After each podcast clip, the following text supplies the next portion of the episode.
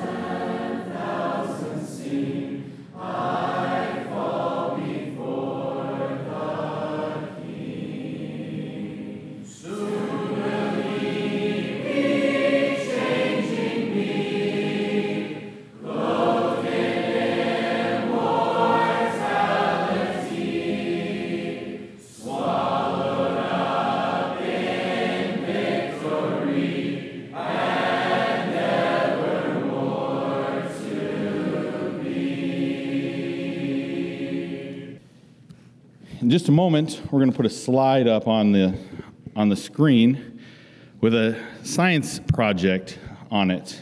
Now, I haven't cleared this with Dr. Stafford, but this being Tuesday and it's lab day, I'm sure you're going to be able to skip your lab. I'm sure you're going to be able to skip your labs later today uh, after this display of science. So you'll see do plants sneeze? A hypothesis they probably sneeze. Um, they tested it with feathers, uh, pepper, and feet, and they came to the conclusion plants do not sneeze. Scientific method in its purest form. Uh, we can trust the results of this young man. He didn't even come to the conclusion that he set out to prove. I mean, he is sincere. He really changed his mind on that. So here's my question. He has the right answer, but does he really understand anything? I mean, if this is the information he has, does he really understand? If you have a question about plants and their response to their environment, is this the guy you want to ask? Probably not. So, do we ever do this? Uh, I don't know about you. You may be like me. Maybe you have it down better than I did. But when I was in high school, college, probably even younger, probably even older, uh, I studied sometimes just to know the right answer, right? I, I wasn't really concerned with understanding everything. I just need to know because I need to get a certain grade on this test. And uh, so I, I, didn't really pay attention to the whys and to gain understanding. I just, I just need to know what do I need to write down on the test. Uh, and there may be times where that's okay. Uh, some things are not as important.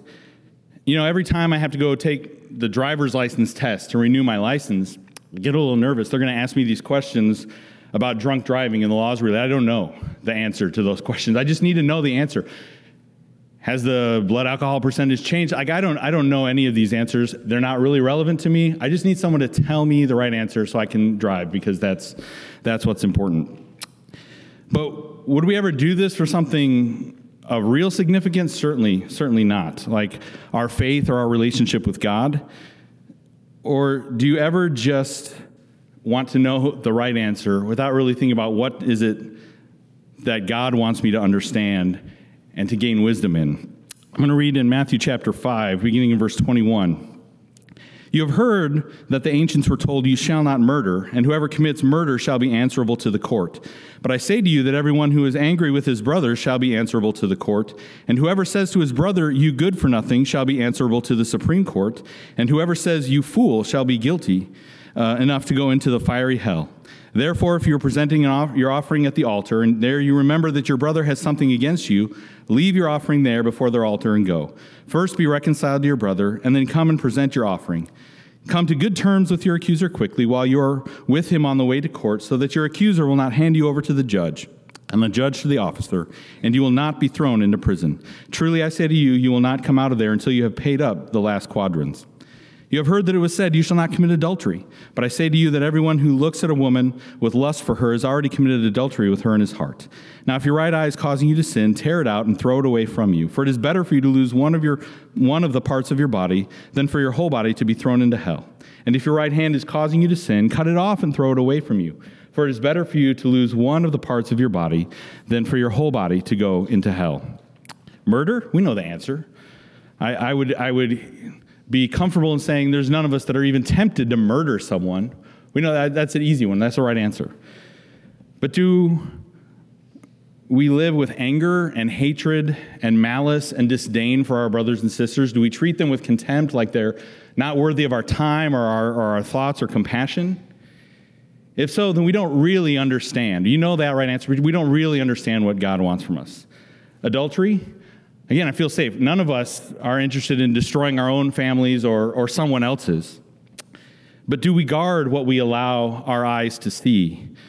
We live in a world full of pornography and that is sexually charged at every turn. And so then, when inadvertently you see something, do we protect what we allow our minds to dwell on and what we let our hearts uh, dwell on? Or do we just say, oh, that doesn't really affect me and it's fine? Because if so, you, you know that answer. We don't commit adultery, but we don't really understand all that God wants us to.